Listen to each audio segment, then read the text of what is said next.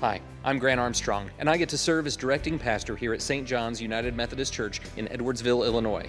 We exist to make disciples of Jesus Christ for the transformation of the world. Our desire is to be a beacon of faith and service, focusing our passions and gifts to reflect Christ's love to the world. You are invited to join us each week at 9 a.m. for a time of traditional worship or at 11 a.m. for contemporary worship. Thanks for joining us for this online version of the sermon. This morning's scripture is from Luke 15, verses 11 through 32. The parable of the lost son. To illustrate the point further, Jesus told them this story. A man had two sons. The younger son told his father, I want my share of your estate now before you die. So his father agreed to divide his wealth between his sons. A few days later, his younger son packed all his belongings and moved to a distant land, and there he wasted all his money in wild living. About the time his money ran out, a great famine swept over the land, and he began to starve. He persuaded a local farmer to hire him, and the man sent him into the fields to feed the pigs. The young man became so hungry that even the pods he was feeding the pigs looked good to him, but no one gave him anything. When he finally came to his senses, he said to himself, At home, even the hired servants have food enough to spare, and here I am dying of hunger. I will go home to my father and say, Father, I have sinned against both heaven and you and I am no longer worthy of being called your son. Please take me on as a hired servant. So he returned home to his father, and while he was still a long way off, his father saw him coming. Filled with love and compassion, he ran to his son, embraced him, and kissed him. His son said to him, Father, I have sinned against both heaven and you, and I am no longer worthy of being called your son. But his father said to his servants, Quick, bring the finest robe in the house and put it on him. Get a ring for his finger and sandals for his feet, and kill the calf we have been fattening. We must celebrate with a feast, for this son of mine was dead and has now returned to life. He was lost, but now he is found. So the party began. Meanwhile, the older son was in the fields working. When he returned home, he heard music and dancing in the house, and he asked one of the servants what was going on. Your brother is back, he was told, and your father has killed the fatted calf. We are celebrating because of his safe return. The older brother was angry and wouldn't go in. His father came out and begged him, but he replied, All these years I've slaved for you and never once refused to do a single thing that you told me to. And in all that time you never gave me even one young goat for a feast with my friends. Yet when this son of yours comes back after squandering your money on prostitutes, you celebrate by killing the fatted calf. His father said to him, Look, dear son, you have always stayed by me, and everything I have is yours. We had to celebrate this happy day for your brother was dead and has come back to life. He was lost, but now he is found. This is the word of the Lord. Thanks be to God. I was traveling abroad once in a country where I didn't fluently speak the native language. I was weary when I got off the airplane and into the cab, but a short while later I arrived at the hotel where I would be staying. As I walk up to the desk to check in, I reached in my pocket to take out my cell phone, which held my confirmation and reservation number, only my cell phone was not in my pocket. I had it out in the cab, which had already left, and it left with my phone in it. You could literally see my face lose any slight coloration it had as I went from really pale to nearly translucent. The people at the desk could figure out how to check me in without the confirmation number, but I wasn't sure I knew how to navigate the rest of my trip without my phone. It was an unfamiliar land on the other side of the globe, and also smartphones are expensive. I didn't embrace the thought of losing mine. I went to my room and began to use my computer to locate the phone and sent a ping to it so it would ding in the car. I sort of hoped maybe it was in the cab. It wasn't in the cab, but maybe it landed in a jacket pocket or in my backpack or something like that. No such luck. So I sent a message to the phone identifying myself and reminding whoever would find it where I was staying, back at the time when you could do that without the phone having to read your face first. And a few minutes later, I got a phone call back from the cab driver who spoke English better than I spoke any other language to let me know he had the phone. He was on his way back and he'll meet me at the circular drive in front of the hotel in about 10 minutes. He did, and that cab driver got a pretty decent second tip from me. My cell phone was gone for maybe a total of 30 minutes. But under those circumstances and the stress I was experiencing, the absence of the phone probably took several days off of my life. I was so glad to have it back, not because of my typical compulsion around smartphone behaviors, but because it was a lifeline in a place that I did not know very well. My whole demeanor went from jet lagged to hyper stressed to absolutely celebratory in a very brief period of time.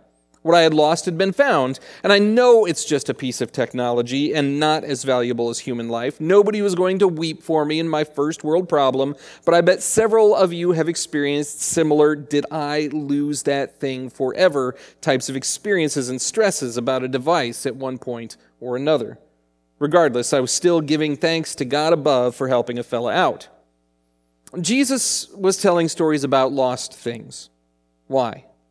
Well, it has to do with his audience. Jesus drew crowds that seemed to be almost polar opposites. Some of his listeners were professionally religious and part of an exclusive and sometimes judgmental group of influential elite. Others of his listeners were marginalized and pretty flagrantly acting against the teachings of the Hebrew scriptures. The religious elites really wanted Jesus to be on their side to show that they were justified in their judgment. The ones referred to as sinners wanted Jesus to be on their side to show that they are justified in their indulgent behavior. Both groups considered themselves to be in the found category. But the Pharisees, the religious elite, didn't really understand why Jesus would bother to seek out and befriend notorious sinners. And Jesus was about to show them all religious hypocrites and notorious sinners alike, that they were, in fact, more lost than they even knew. And that leads to our first lesson this morning. Jesus is committed to finding what's been lost. Jesus is committed to finding what's been lost. Tax collectors and other notorious sinners often came to listen to Jesus teach. This made the Pharisees and teachers of the religious law complain that he was associating with such sinful people, even eating with them. And Jesus begins to tell a story first about a man who lost a sheep, and the sheep was found. When the man arrives, he will call together his friends and neighbors, saying, Rejoice with me because I found my lost sheep. In the same way, there is more joy in heaven over one lost sinner who repents and returns than over 99 others who are righteous and haven't strayed away. He tells a story about a woman who lost a coin and turned over her whole house to find it. And when she finds it, she will call in her friends and neighbors to say, Rejoice with me, because I have found my lost coin. As a means of getting his listeners wrapped into his lesson, Jesus tells about a situation that maybe people have experienced before. Lots of folks at Jesus' time have lost a coin. Plenty of people during Jesus' time had sheep wander off on them. Money didn't grow on trees then either, and a sheep was precious to the one who was tending to them and profited off of their presence in the fold. But Jesus takes these stories a couple of steps further. The first inclination when you lose something is usually to seek it out. You spend some time looking for the thing, and if it starts to take a while, you maybe start doing a bit of a mental cost benefit analysis of the time and effort you're investing in finding a thing versus the value of a thing that's lost. The seekers in Jesus' story take no such pause. The one with the sheep never paused to consider the risk to the well being of the others in the flock when it came to finding the one that wandered off. That sheep was missing, the man was going to find it. No pros or cons were weighed. The woman who lost the coin doesn't stop to think about the time she's spending and the effort of upending her house that may actually require more of her than the face value of the coin. It doesn't matter. She lost the coin, she's going to find it. That's one level of extravagant seeking. But then Jesus takes it to the next level, the celebration. The cost of the party when the lost thing is found is probably greater than the face value of the lost thing. It doesn't matter. There's no equation, there's no profit and loss spreadsheets. What's lost is found, and so they threw an extravagant party. The audience would probably already be scratching their heads at this extravagance of Jesus' kingdom stories. But then he starts a story that will absolutely blow their minds. That leads to our second lesson. Some become lost by desiring gifts without the giver. Some become lost by desiring gifts without the giver. A man had two sons, Jesus tells.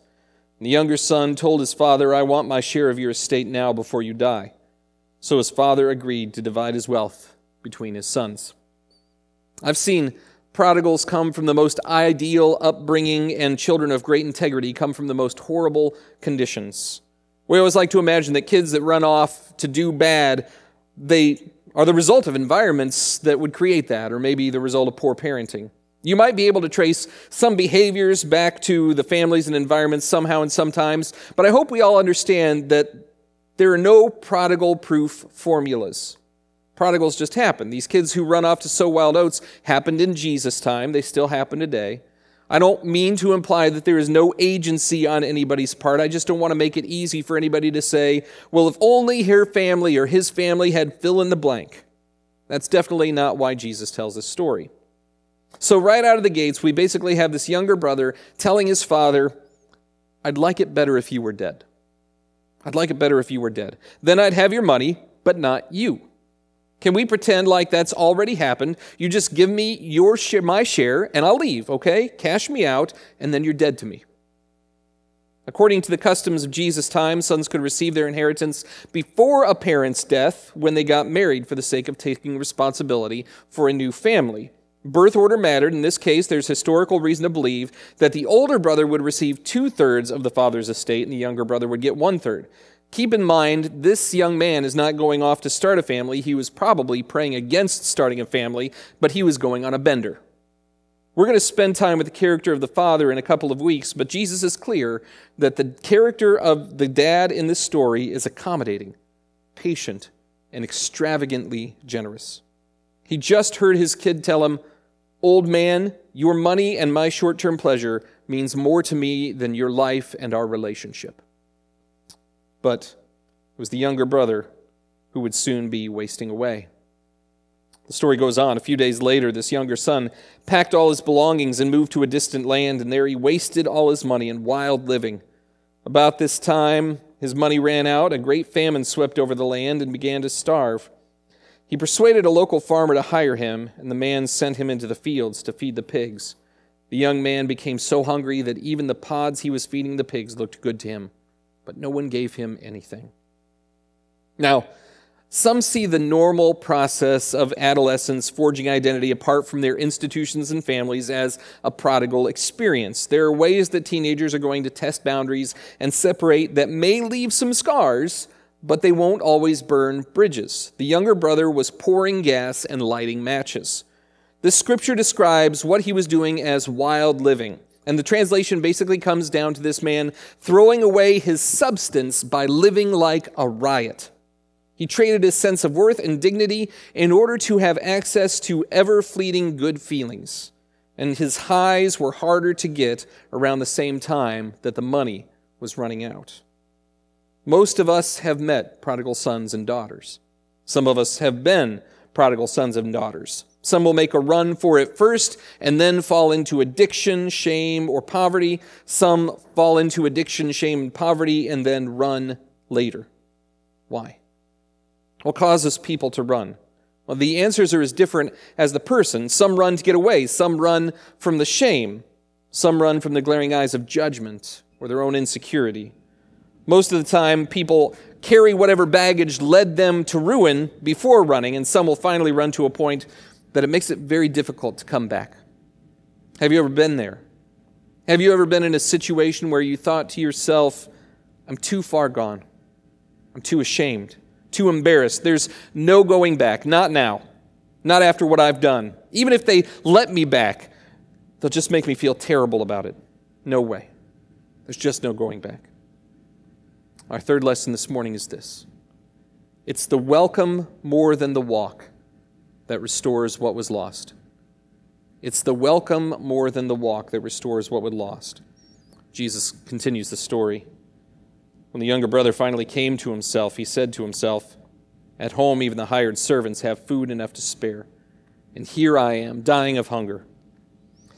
This basically says he accessed his sober and reasonable mind. He experienced an honest and raw assessment of where he is.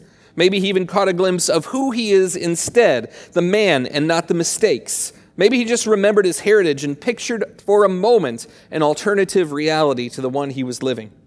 Some refer to this as a moment of clarity.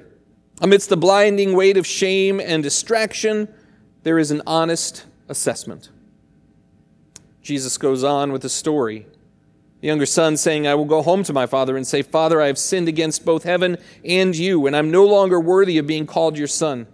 Please take me on as a hired servant. The son said to him, Father, I have sinned against both heaven and you, and I'm no longer worthy of being called your son. Imagine for that entire walk, this young man was practicing his apology. I'm not worthy. I don't deserve a place in your home. I'm not a son. Make me a servant. Just help me out of this mess that I've made with my life. In June of 2010, the band Mumford & Sons released a banger of an album that included the song Roll Away Your Stone, and it had a very powerful lyric in there. You hear, It's not the long walk home that will change this heart, but the welcome I receive with the restart. This younger brother had to have enough sense of self and inner worth to begin walking home, but the entire walk was filled with a voice reinforcing his deficits and his fault. The walk was important, but it was the embrace he was about to receive from his father, who had been scanning the horizon and who rushed out to greet him. The father said to the servants, Quick, Bring the finest robe in the house and put it on him. Get a ring for his finger and sandals for his feet, and kill the calf we have been fattening. We must celebrate with a feast. For this son of mine was dead and has now returned to life. He was lost, but he is now found. And so the party began. Younger brother looked and smelled like he had been hanging out with swine because that's exactly what he had been doing. Before this guy could even begin to ask for a servant's position, his father interrupted him and put on the garments which marked him as a member of the family and covered up his shame. The same son who would rather have seen his father dead was received himself as though he had risen from the grave. And this was definitely a better party than any of the parties that he had thrown when he was indulging with his father's inheritance, because in this moment, he was surrounded by absolutely unconditional love. Heaven celebrates like that when lost people are found. And that's exactly what Jesus came to do. In Luke chapter 19, verse 10, he explains his purpose for the Son of Man came to seek and save those who are lost. That celebration for the runaway son never stops. It's still happening, whether we're happy about it or not. And next week, we'll spend some time with the older brother who refused to celebrate this homecoming. But today's look at the younger brother, the runaway son, is just a snippet of the story. As with so many of Jesus' parables, the story goes on in our lives as Jesus invites us to determine how the story ends. We don't know what that younger brother does with the welcome he receives, but he is received with a welcome. Several years ago, I heard a story of a couple of guys who were riding on a train back when that was a more common form of transportation. One of the men planned to use his travel time to get some work done, but there was a young man who was sitting in a seat near him that was visibly upset about something. So the first man set aside his work and said, Excuse me, you seem troubled. Do you need to talk about something? Is there any way I can help?